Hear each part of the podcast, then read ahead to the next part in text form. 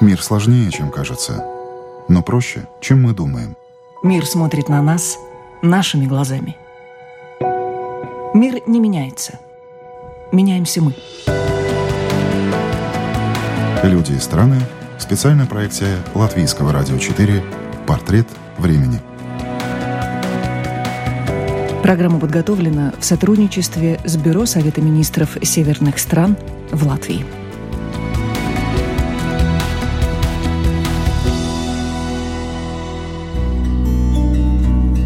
Продолжаем смотреть на мир и процессы, которые в нем происходят, сквозь призму скандинавского взгляда на вещи. Это программа «Портрет времени». Меня зовут Яна Ермакова, ну а наша сегодняшняя гостья Елена Бузинова, исследователь и лектор Института биомедицины медицинского факультета в университете города Орхус в Дании, где изучают самые острые проблемы современного человечества. Надо сказать, сам университет получил широкую известность. Сюда приезжают учиться со всей Европы. Здесь 14,5 тысяч студентов и 4 тысячи сотрудников. Ну а знаменит ВУЗ тем, что один из его профессоров, Янс Кристиан Скоу, 20 лет назад получил Нобелевскую премию по химии за открытие ион передающего энзима, механизма, который обеспечивает клетку энергией. Елене Бузиновой довелось поработать с лауреатом. А Скоу, он вообще с, наш, с института физиологии, то есть на котором я работала. То есть я, ну, мы его уже застали уже, ну, так скажем, не молодым. То есть он мог бы реально влететь в офис, там, забежать, так, Лена, где моя статья 56 -го года? Я говорю, так, Йенс Кристин, спокойно. Спокойно, сейчас пошли искать твою статью. Ну, Тогда тут маленькую историческую справку. Вы университет, какие связи? Ну как, я в этом университете работаю 20 лет. Соответственно, мы сюда попали благодаря, благодаря э, университету. Мы, значит, мой муж получил здесь, при, мужа пригласили на э, ставку, ну, на работу, да, на, вот, на кафедру физиологии. Ну, и я со временем тоже подтянулась. Муж карди... Э, сердечно-сосудистый физиолог, я нейрофизиолог. Я, к сожалению, сейчас от науки немножко отошла и больше занимаюсь преподаванием, э, потому как оказалось, что это тоже очень важно, потому как мы готовим медицинских студентов, а в будущем врачей, которые нас, собственно, и будут лечить. Поэтому как бы мы тут сейчас очень много сил тратим на то, чтобы обучение у нас было ну, на очень высоком уровне, потому что как бы не хочется оказаться в руках нехорошо обученных врачей. И что самое главное, что потом винить никого нельзя, да, самих себя и винить, плохо научили. Вот. А муж, они на той неделе, у них вышла статья в Nature Communications, где они вместе с э, врачами из госпиталя описали механизм э, одной там из очень распространенных сердечно-сосудистых патологий, ну, сердечных патологий так называемый синдром внезапной смерти. Э, ну, то есть в, буквальном смысле слова. То есть человек шел-шел, упал, умер. Э, почему, что это, не, не, не очень было понятно. Точнее как, э, достаточно быстро выяснили, что люди, которые вот, ну как бы, да, подвержены этому заболеванию, у них изменен недостаточно длинное расстояние между зубцами на кардиограмме. Ну, если, если помните, кардиограмма, да, они такие набор зубцов. И вот расстояние между последними двумя зубцами, оно недостаточно большое. Вот если у человека есть этот вот укороченный, так называемый QT интервал, соответственно, у него есть риск, э, соответственно, ну, да, умереть неожиданно. Вот. Э, это, это, этот факт был известен. Не, не было понятно, почему он укороченный. Что, что, какой как бы, да, молекулярный механизм за этой патологией. И обнаружили протеин э, мутация в котором, соответственно, ведет вот к укорочению этого кути-синдрома, э, кути-интервала.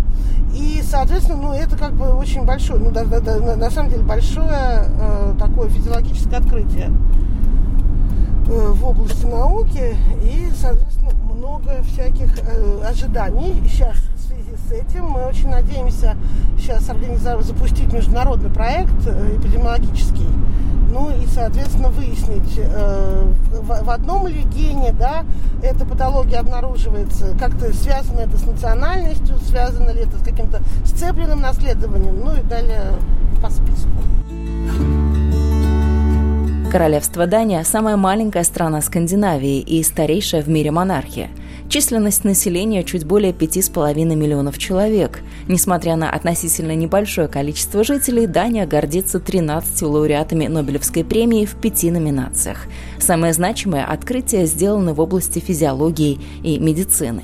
Дания в целом делает ставку на науку и на то, что накопленные знания должны приумножаться и использоваться по максимуму. Достаточно много фондов, поддерживающих развитие науки. Также в Дании существует много частных фондов, которые тоже выделяют достаточно э, большую часть бюджета на вот как раз проведение научных исследований стратегическая линия, да, она направлена на популяризацию науки, соответственно, тоже очень много внимания уделяется тому, чтобы э, вот те знания, которые мы получаем в результате научных исследований, да, были донесены до населения, до публики. Так существует так называемая Народная академия, есть такой ну, как бы проект, где э, профессора, ученые из различных датских университетов э, на телевидении делают программы и рассказывают вот о своих достижениях ну, ну, как бы так сказать, на, на популярным языком. Да, да, да, на языке доступном всем. Что важно, какие важные направления? А, опять же, если ну, возвращаться к университету,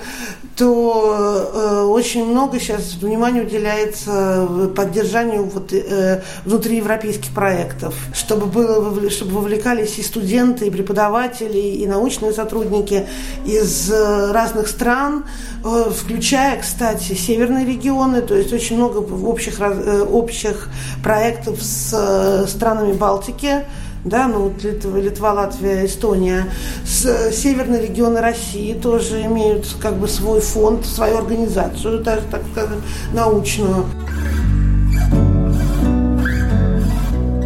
Вы отвечаете, ну, в том числе и вы, за образование медиков.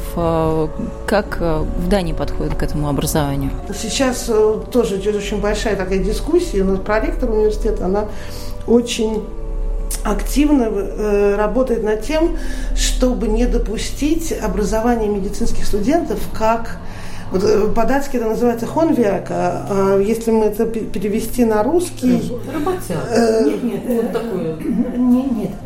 Нет, на самом деле, чтобы, да, чтобы врачи были не, как бы, э, не, не, да, вот не ремесленники, а чтобы они включили, ну, как бы, да, включали голову в каждом индивидуальном случае, потому что, несмотря на то, что заболевания уже ну, практически все описаны, да, соответственно, подход к лечению, он все равно индивидуальный, да, и каждый, каждый, у каждого человека свои, свои какие-то проблемы, в, частности, ассоциированные с различными типами заболеваний. Как, опять же, мы очень любим сейчас говорить, то есть то, что в, в данный момент мы сейчас готовим врачей, которые со временем будут лечить нас же. И, соответственно, она... Для себя плохо не хочется. Да, во-первых, для себя хоть неплохо не хочется, а главное, что потом, ну, если, не дай бог, конечно, столкнемся с какой-то проблемой, которую нужно будет профессионально э, лечить, э, если сервис будет недостаточно профессиональным, винить придется самих себя, значит, плохо выучили. Э, ну, вот, да, и мы, соответственно, тоже в связи с этим очень много проводится различных мероприятий, в том числе для студентов. Происходит обмен опытом. Э, опять же, у нас очень популярна э, научная работа среди студентов. То есть вот до нынешнего года у них была возможность, у медицинских студентов была возможность взять, так сказать, год off, да, свободный год, и в этот год сделать проект, который они защищают как научный, настоящий научный проект, и после чего получают получают степень мастера. Э, То есть это какое-то исследование, проект? Да, они делают настоящий научный проект, настоящее научное исследование в лаборатории, э, используя, ну, соответственно, в зависимости от проекта, э, необходимые инструменты, и публикуют статьи, публикуют свои результаты и защищают его как вот, ну, стандартно, как вот, принято защищать дипломные работы, диссерта, кандидатские, там, докторские диссертации. Престижно медиком быть в Дании? Это одна из самых э, высокооплачиваемых специальностей. И их всегда не хватает. Врачей, как это немножко, может быть, даже нелепо звучит, все время, каким-то образом врачей почему-то все время не хватает. Конечно, сейчас тоже идет очень много дискуссий э, и обсуждений на тему э, будущего, да, какие специальности будут существовать в будущем, каких специальностей исчезнут. Вообще они официально, как бы, э, и опять же, да, у нас вот этот институт общественного мнения при университете, так они говорят, что 40% специальностей, которые будут существовать через 20 лет, в данный момент времени еще просто не существует. То есть, поскольку общество развивается семимильными шагами, да, вот эти все наши современные технологии, все это, это приведет совершенно к, как бы, к новому витку в развитии технологий, техники. Посмотрите, диагностику уже роботы проводят. Это, на ваш взгляд, имеет место быть или нет? Безусловно, конечно. Это уже наше, это, это даже не будущее, это уже настоящее. Настоящее, да. Но это в помощь медикам или это их замещение, это вытеснение кого-то Значит, с рабочего из... рынка? Или опять к вопросу о том, что вы говорили, что не хватает медиков, вот появились те, кто постоянно 24 часа в сутки на рабочем месте? Да, да, да. Значит, э, все бы, да, хорошо, если бы все-таки люди бы не были разными, не отличались друг от друга, несмотря на то, что мы все друг на друга очень похожи. Соответственно, но как бы индивидуально отличие никто не отменял. То есть в, в, в, в, во многих ситуациях операция, безусловно, вот это вот э, автоматическое определение да, диагнозов, оно имеет место быть. Но все-таки все равно на данном этапе, э, по крайней мере, 40% ситуаций требуют непосредственного э, вмешания человеческого интеллекта. Ну, пока, опять же. Ну, посмотрим, что будет в будущем. Но, опять же, очень хочется надеяться, что, как бы, ну, все равно человеческий фактор пока никто не отменял. А новые профессии, они где появятся? В нейрологии? Это все-таки будет больше развиваться. То есть мозг, области мозга, как они там работают, как восстанавливают. Сердечная деятельность. Что важнее это будет в итоге? Значит... Или протезная часть, протезирование, замещение каких-то частей тела? Я понимаю, что я тут сразу вывалила такой класс вопросов, но все будет важно, но все равно. Все важно. Нет, потому что, опять же, значит, э, тут надо поделить, да, э, как бы медицину на разные Сегменты. Сегменты, да. Безусловно, один очень важный и э, сегмент – это медицина старения. Потому что, ну, опять же, да, это уже не секрет, это уже всем известно, что чай, мы, мы начинаем жить дольше. То есть вот этот вот средний возраст жизни в Европе, он с каждым годом растет, вне зависимости от того, что люди все равно болеют, и все равно очень много э, случается заболеваний с, ну, как бы, да, с летальным исходом. Тем не менее, все равно средняя продолжительность жизни по Европе, она постоянно растет. Соответственно, э, это накладывает на медицину ну, как бы обязанность да, развивать методы поддержания вот этого качества жизни в возрасте. Да? То есть избегать, ну или, по крайней мере, э, разрабатывать системы и методики, которые помогут избежать да, развития вот, нейродегенеративных, например, заболеваний, такие как потери памяти, ну вот это, да, все нам всем известно. Рассеянный склероз туда Да, вот рассеянный склероз. Рассеянный склероз немножко другая другая история, но в принципе, да, э, соответственно, болезнь Альцгеймера, болезнь Паркинсона, ну вот эти вот стандартные. И, безусловно, есть другой сегмент медицины, это посттравматическое э, ведение пациентов, да, то есть, опять же, с техническим прогрессом, то есть мы прекрасно знаем, да, что все равно, несмотря на все э, развитие технологий, основная масса людей попадает в, в посттравматические, ну или в травматические отделения отделение после э, аварии на дороге да, машины. Соответственно, это своя э, отдельная история. И, соответственно, травмы различные. Травмы конечностей и опорно-двигательного аппарата, травмы мозга, соответственно, восстановление, возвращение к нормальному э, образу жизни. Это, соответственно, другой сегмент э, науки. Да? Есть, опять же, да, сегмент, э, занимающийся борьбой ну, или коррекцией э, генетических патологий патологий, да, то есть или врожденных патологий. То есть это, и это затрагивает все системы. То есть мы, как бы, это сложно тут делить мозг, сердце, там, почки, мышцы или что-то, да, там у каждого свое. И, соответственно, конечно, очень активно развивается вот эта вот э, так называемая медицина индивиду... индивидуальная, да, пациент, то есть когда э, проводится э, сканирование генома человека, конкретного индивидуального индивидуума, да, и, и в зависимости от того, вот, э, какие э, гены, э, экспрессия каких генов нарушается, да, соответственно, может строится дальнейшее, ну, не, не всегда лечение, может быть, просто формируются какие-то э, рекомендации, по э, образу жизни, да, что, что предпочтительно делать там в своей жизни. Даже, что, например, ну как, да, э, что хорошо русскому, то немцу смерть. Это вот из этой серии, да, и, соответственно, кому-то нужно, например, там, я не знаю, заниматься много и часто физической нагрузкой, а кому-то физическая нагрузка нужна, ну, в меру, в, уме, в умеренных количествах просто для поддержания нормального статуса. Э, если, опять же, да, мы говорим про здоровое население, ну и, опять же, реабилитационные все эти процессы, постоперационные, э, могу сказать, что очень сильно развилась, конечно, сердечно-сосудистая э, коррекция. Уже на данном этапе все вот операции по восстановлению сердечно-сосудистой деятельности, ну, по крайней мере, которые ну, патологии, развивающихся с возрастом, они в наше время уже коррегируются практически все амбулаторно.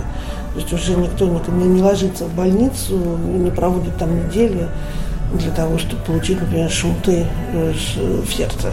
У безбедной датской жизни есть оборотная сторона. Средняя продолжительность жизни в Дании составляет 80 лет. Это 78 лет для мужчин и 82 года для женщин – Интересно, что среди взрослого населения Дании более 200 тысяч человек страдают депрессией, в том числе 50 тысяч пациентов с тяжелыми формами депрессии, а различные психологические нарушения диагностируются у 10% населения.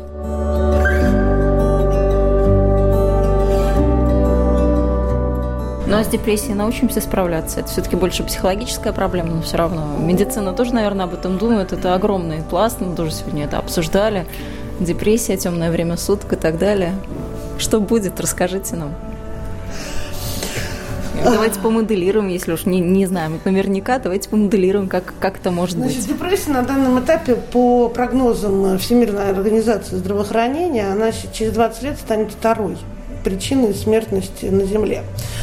Э, соответственно, заболевание так достаточно, ну, как бы, можно сказать, новое, да, потому как... Э... Все-таки давайте уточним заболевание, потому что некоторые считают, ай, тряпка, соберись, что нет, ты нет, там нет. Мы говорим сейчас про... нос повесил. Это все-таки диагноз. заболевание, которое называется, да, Major Depressive Disorder.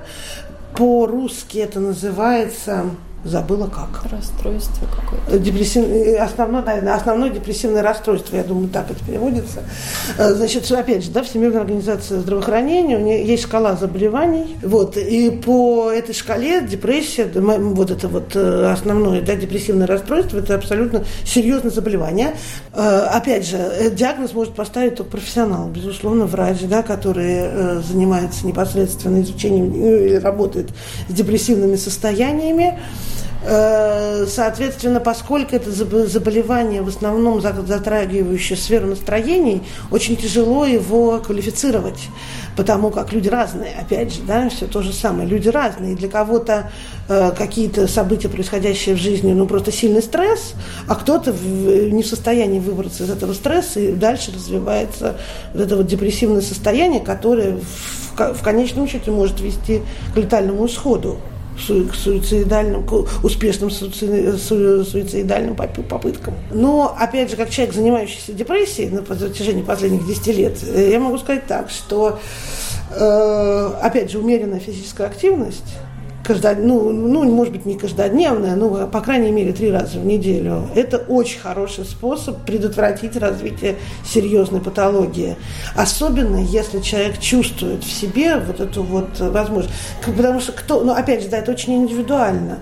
Кто-то в состоянии бороться со своим стрессом, кто-то не всегда. И, опять же, стрессовые ситуации, в результате которых человек развивает патологию, они тоже же различные, да, потому что я вот на днях разговаривала э, с дамой, которая э, пережила, ну, как бы сказать-то, сказать вам, стресс сильный, да, находясь в ресторане в Албании. Зашли, зашла группа людей с автоматами, расстреляла людей, сидящих на соседнем, за соседним столом, и вышла из ресторана. Да, То есть это уже не кино, это уже да, не фильмы, которые мы по телевизору да, видим, это, это вот тут рядом. реальный живой человек, да. Соответственно, ну, она, причем, понимаете, да, ситуация настолько стрессовая, что она даже все прекрасно понимая головой, не в состоянии с ним сама была справиться. То есть она обратилась к специалистам, и была проведена очень большая длительная работа. В ее случае обошлось без, без медикаментозно. Некоторым людям э, нужна медицинская фармакологическая коррекция и помощь. То есть это, опять же, да, очень индивидуально. И вот тут вот как раз к разговору про роботов, ставящие диагнозы, ну, пока, по крайней мере, мы вот в, это, в этой области мы до роботов еще не дошли. Тут еще пока, конечно, э, мнение специалиста является основным, основополагающим в постановке диагноза. Вот. И, и опять же, да, и вот такие вот стрессовые ситуации, опять же, да, кто-то может выйти из этого стресса э, ну, победителем, а кто-то может впасть э, вот в депрессию, которая уже сопровождается системными нарушениями, нарушениями сна, нарушениями э, в, пищеварительном, в пищеварительной системе. Э, если заболевание запущено, то это уже может вести к совершенно э, соматическим патологиям. И это очень много известных случаев на эту тему.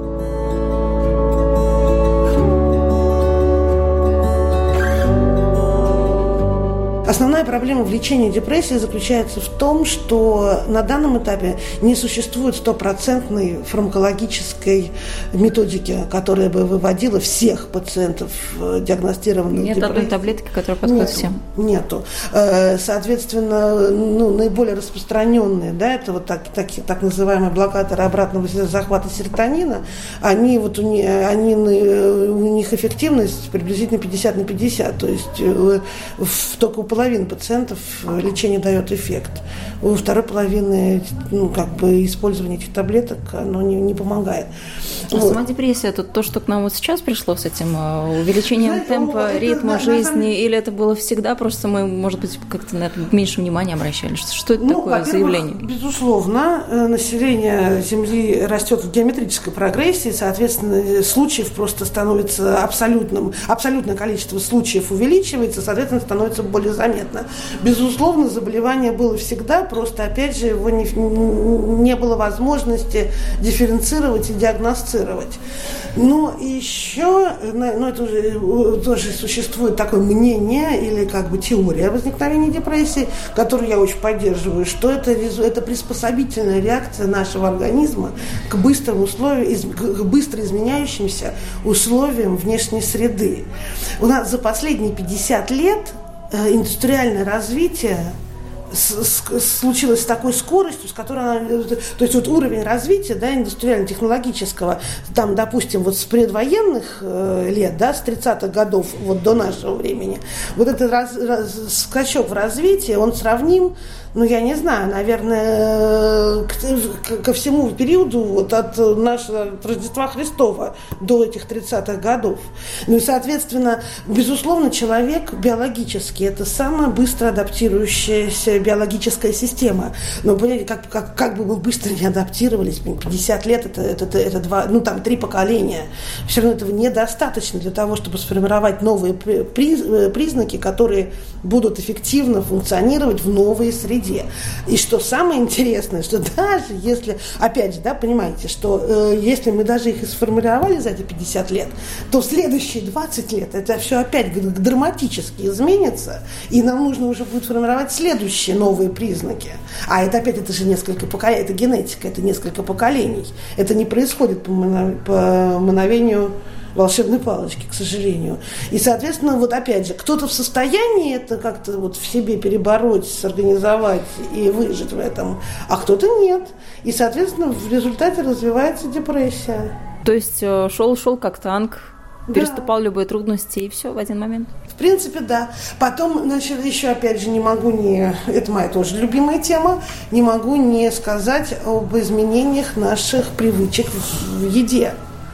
Понимаете, опять же... Больше да? мы стали кушать вкуснее дело или что поменялось? Не в том, что больше или вкуснее, а дело в том, что нам эта еда достается практически без труда.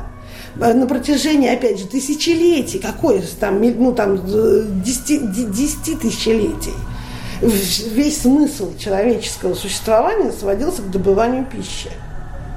А, а в, ну, в наше время это вообще не, не вопрос. Да, что, ну что значит вопрос добывания пищи? Ну, только что, может быть, в каких-то э, сильно недоразвитых регионах Африки существует.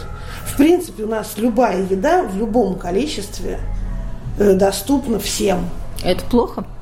Ну, как это, как вот, это влияет? С точки зрения депрессии это плохо, потому что энергию не тратим. Э, опять же, да, для того, чтобы функциони... организм функционировал правильно, он должен энергию вырабатывать, и он ее должен тратить. Э, соответственно, и тратит он ее, в частности, для э, вырабат... ну, зарабатывания пищи. То есть побегал за мамонтом, ну, уравновесил, да, когда покушал. Сходил в поле. Зачем мамонты? Мамонты это давно и не про нас, а про нас. захотел покушать, Пошел в сарай, накормил лошадь, запряг, вышел в поле, пропахал. Наколол дров. Посадил зерно, э, проследил, чтобы оно выросло, чтобы птицы не летали, там, я не знаю, дождь не побил, вернулся домой, поставил лошадь в сарай, вымыл, накормил, пошел наколол дров, положил в печку, печку, ну, понимаешь, это же процесс, на который тратится очень много энергии. Той самой, которая вырабатывается АТФ-фазой, за которую получил Нобелевскую премию профессор Рошкутского университета Янс Кристиан Скоу. Соответственно, а, а, а сейчас нам для того, чтобы получить вот эту самую еду, Нужно просто собраться и выйти в магазин. А мозговая деятельность разве не компенсирует, скажем, айтишники или другие люди, кто работают мозгами, не физически, а мозгами? Э, компенсирует частично. Но э, вот, соответственно, опять же, э, много айтишников развивают депрессивные состояния. Ну, ну, там есть Мне уже... кажется, они больше у бизнесменов, кто ну, вот в таком постоянном ну, стрессе живет. То есть это не айтишники. Да. Айтишники работают головой. Головой, да. Ну, там, да, и, безусловно, мозговая работа, ну, она не, как вам сказать, это же часть, часть, часть единого процесса. Ну, то есть, как и везде, во всем мера нужна. Да, во всем нужна мера. И опять же, э, несмотря на то, что, да, на, то, как активно мы используем свой мозг, опять же, умеренную нагрузку для мышц мышц никто не отменял.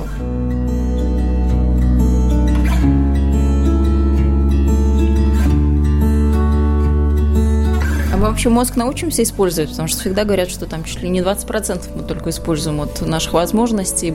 Будем ли мы в будущем использовать больше? Научимся ли?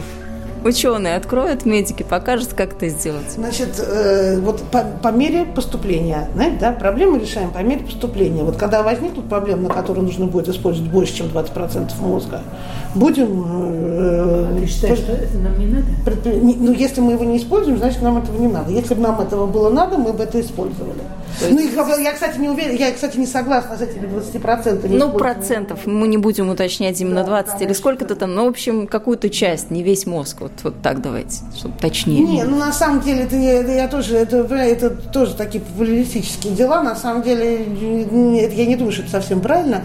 Просто в разных процессах мы используем разные отделы мозга. И, соответственно, когда мы говорим, у нас идет там активность в одной части мозга, когда мы бегаем, у нас идет активность в другой части мозга, когда мы думаем, э, как бы нам сделать нашу жизнь красивее, правильнее и социальнее, участвуют совершенно другие отделы мозга. И, и в связи с этим, ну, как бы и получается, да, что вот одновременно, одновременно используется, допустим, 20% активности. Вот, а, и опять же, у нас же вся генетическая информация, накопленная за годы развития, тоже она же вся тут. И если мы ее не используем каждодневно, это не значит, что ее там нет. То есть она нам просто не нужна, ну, со временем просто перестала быть нужна. Вот. Но депрессия, да, депрессия, нет, это бич, это бич, безусловно, и, соответственно, э, кстати, проблема социальная частично. И недаром здесь, вот, э, вот как, та, как Лариса говорила, да, что э, фитнес-центры, Да, они реально, вот мы сейчас с вами обратно поедем, вы увидите, они на каждом углу, и они практически ничего не стоят. И все ходят. Все... Ну, может, потому что считается, что Дания такая страна одиноких людей. Где-то я прочитала, не знаю, я много читала о Дании, и как-то стереотипы, что это одинокие люди, и люди, которые очень много и часто ходят в какие-то клубы, кружки по интересам. Ну, вот вы сегодня рассказали о фитнес-центрах, я подумала, о, ну, наверное, это имели в виду, когда писали вот в той умной книжке, которую ну, я читала. понимаете, это опять же, это с какой стороны на эту тему смотреть. Вообще, в принципе, на самом деле, я не знаю, я никогда не связывала это с одиночеством, но вообще дане, да, датчане очень социальные. На самом деле, если вот вы поговорите да, ну, вот со среднестатистическим датчанином, э, как минимум в двух или в трех вот таких вот э, э общественных организ... ну, да, организациях да, будет состоять каждый датчанин. Например, возьмите меня. Давайте я, возьмем конечно, вас. Что с вами? Типичный датчанин. Но вот смотрите, я член датско-русского э, дома в Ютландии. Э, я член э, ассоциации гидов Орхуса. И я член Орхусовского фотографического клуба. Понимаете? И на самом деле и, и, и это, ну, то есть, как бы я абсолютно не выдающийся товарищ в этом смысле. То есть они, в принципе, датчане любят организовываться по своим э, вот, э, да, хобби, клубам по интересам, проводить время вместе. Но на самом деле, а что может объединить еще больше, чем общие интересы? Правда ведь? Я, опять же, я никогда в жизни не смотрела на это Нет, с ну, точки э, зрения борьбы с одиночеством, но, в принципе, наверное, кстати, в этом тоже какое-то позитивное, ну, в смысле, рациональное зерно есть. Да, конечно.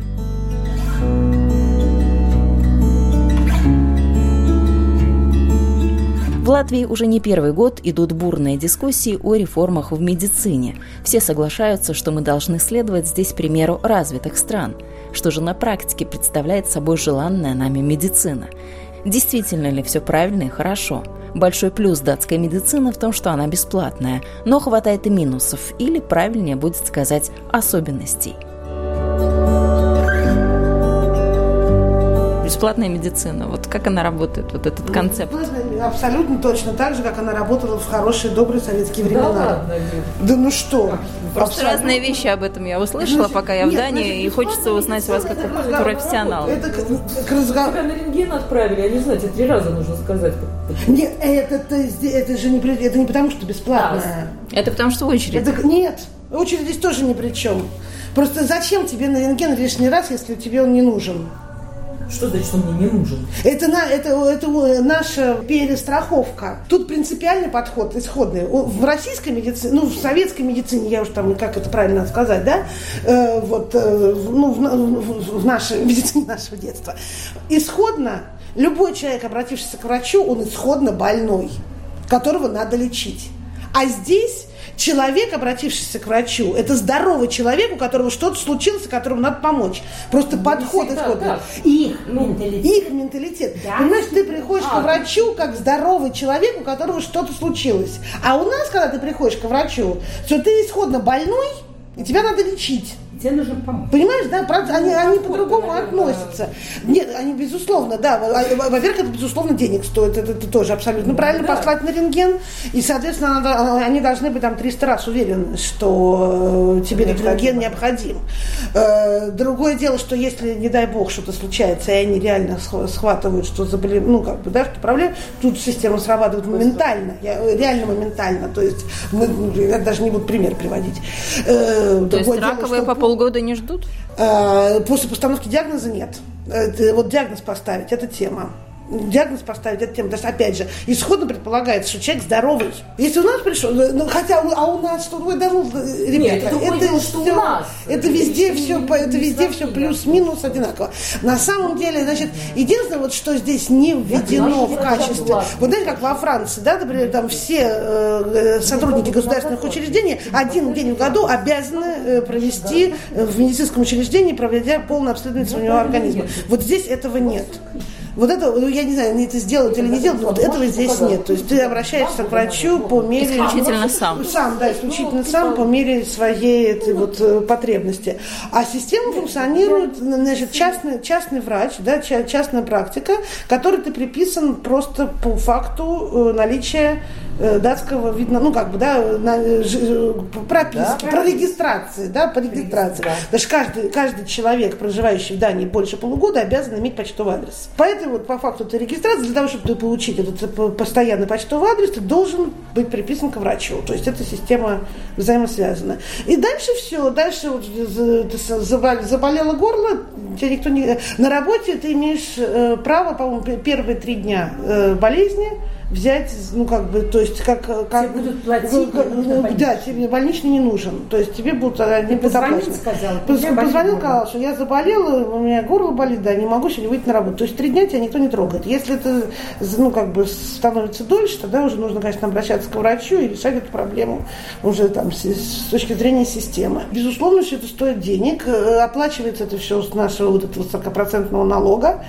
Э, соответственно, есть система частных госпиталей. Это вот как раз это на тот случай, если в ну, в государственном госпитале очередь, ну, допустим, нет, ну, аппендицит, допустим, это, конечно, это экстренная операция, ее вырежут, но какая-то вот операция, которая может подождать, например, да, то есть, э, и очередь, допустим, на полгода. То есть, ну, там в зависимости от ситуации всегда можно, значит, обратиться в частный госпиталь, э, и очень часто э, страховка оплачивает это. То есть ты не, не всегда должен сам платить. Иногда должен сам платить, если... Ну, да, в зависимости, опять же, да, от диагноза, от ситуации. Э, соответственно, система, реабилитационные центры очень хорошо поставлены. То есть после операции... Тоже все бесплатно или все равно? Да, да, да, да, все, все бесплатно, все бесплатно. Добавлю, что если Латвия только вводит систему электронного здоровья, то в Дании она работает уже почти 25 лет. И благодаря ей 99% медицинского документа оборота, включая выписку рецептов, первичное и вторичное медобслуживание ведется в электронном виде. Как говорят датские эксперты, если все работает как в Дании, то это действительно упрощает коммуникацию между специалистами и снижает риски врачебных ошибок еще одна интересная деталь. В Дании пациенты могут влиять на развитие здравоохранения через общественные организации. Их в стране насчитывается более 300. Чаще всего это группы пациентов с определенными диагнозами, которые на общегосударственном уровне объединены в довольно влиятельную организацию под названием «Датский пациент». Это была программа «Портрет времени». Для вас ее провела и подготовила я, Ян Ермакова. Продолжим датские истории ровно через неделю.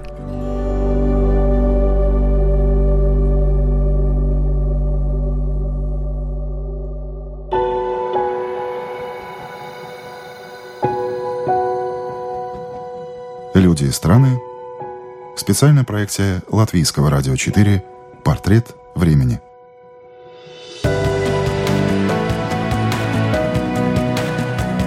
Программа подготовлена в сотрудничестве с Бюро Совета министров северных стран в Латвии.